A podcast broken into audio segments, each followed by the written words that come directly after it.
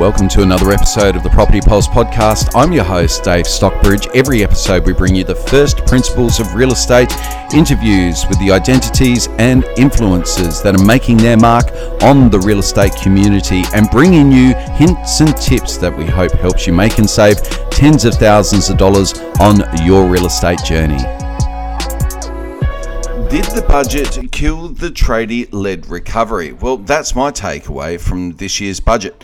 Given the hundreds of millions in stimulus already spent and the announcement of billions more in the budget, the one thing missing from the budget was the announcement of the extension to the Home Builders and Improvement Grant. This seems peculiar given how successful this measure has already been. Even more so given how many builders and tradespeople have taken advantage of the instant asset write off to gear up for the mini construction boom now taking place around most of the nation. Also, considering that Victorians have been um, not able to access the grant the same way as the rest of the nation has, given their draconian measures currently in place. So it seems strange that the federal government has not put the collective mind of the Property Council at ease uh, with the announcement of an extension of the grant. Some have speculated that we may see the government make an announcement closer to the expiration of the current grant scheme, but time is running out as we now have less than 10 weeks to go, and the chance of a mini budget being announced at Christmas seems very unlikely given the delay in releasing this year's budget already. Property values underpin economic activity. If property values are stable and increasing incrementally, then our economy remains robust and effervescent. The trickle down effect of a strong real estate market is why Kevin Rudd threw 24,000 at first home buyers in the wake of the GFC.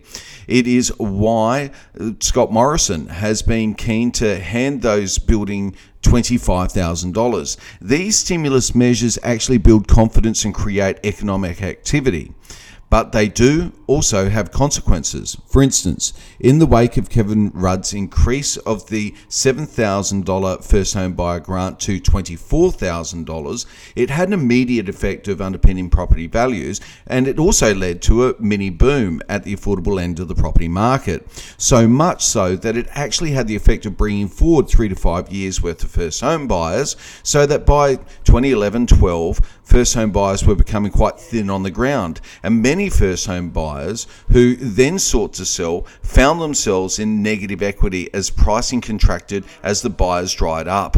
The effect of the $25,000 builder's grant engineered by the current government will have a similar effect on values, but for very different reasons. I believe that should the federal government not renew the grant beyond the 30th of December, that the compounding effect on our economy and real estate market will be catastrophic. Why? Tradies that do well can't help but spend the money on cool stuff. Many of my successful tradie mates have accumulated an envious collection of toys uh, cool cars, boats, caravans, trailers, work gear, tools, and their homes are usually decked out with the latest and greatest TVs and appliances. In short, tradies are great for the economy because they, when they do well, they spend up big. This is good for everyone from deli owners to car dealers. Tradies are good for business. During COVID, many tradies have remained active, and with the grant, many have taken on extra admin, extra apprentices, and with the instant asset write off, they've bought new equipment. We need to keep this going if our economy is to survive even the next few years. People may complain that tradies are overpaid. They say the same of real estate agents, though. Just keep in mind, though, that the reality is that almost every cent a tradie is paid finds its way back into the economy, which is actually good for all of us. So, should the federal government not announce an extension to the grant, my forecast for the real estate market in 2021, which I outlined last week, will be even worse. Now, I have some sources suggesting that a grant extension is still under consideration. Those in power are mindful that a premature announcement of an extension may well negatively impact on the activity now being experienced. But the real estate market and the economy need certainty now more than ever. And given the hundreds of billions of dollars being spent currently in an attempt to keep the economy afloat, it would appear prudent for the government to give confidence to consumers so we keep building and tradies keep spending.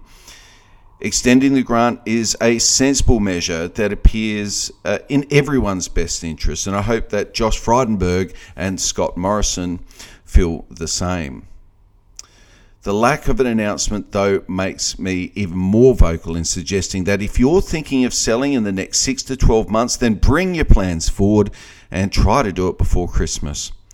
But buyers, buyers should be patient, as all the indications are that there will be better buying out there in 2021.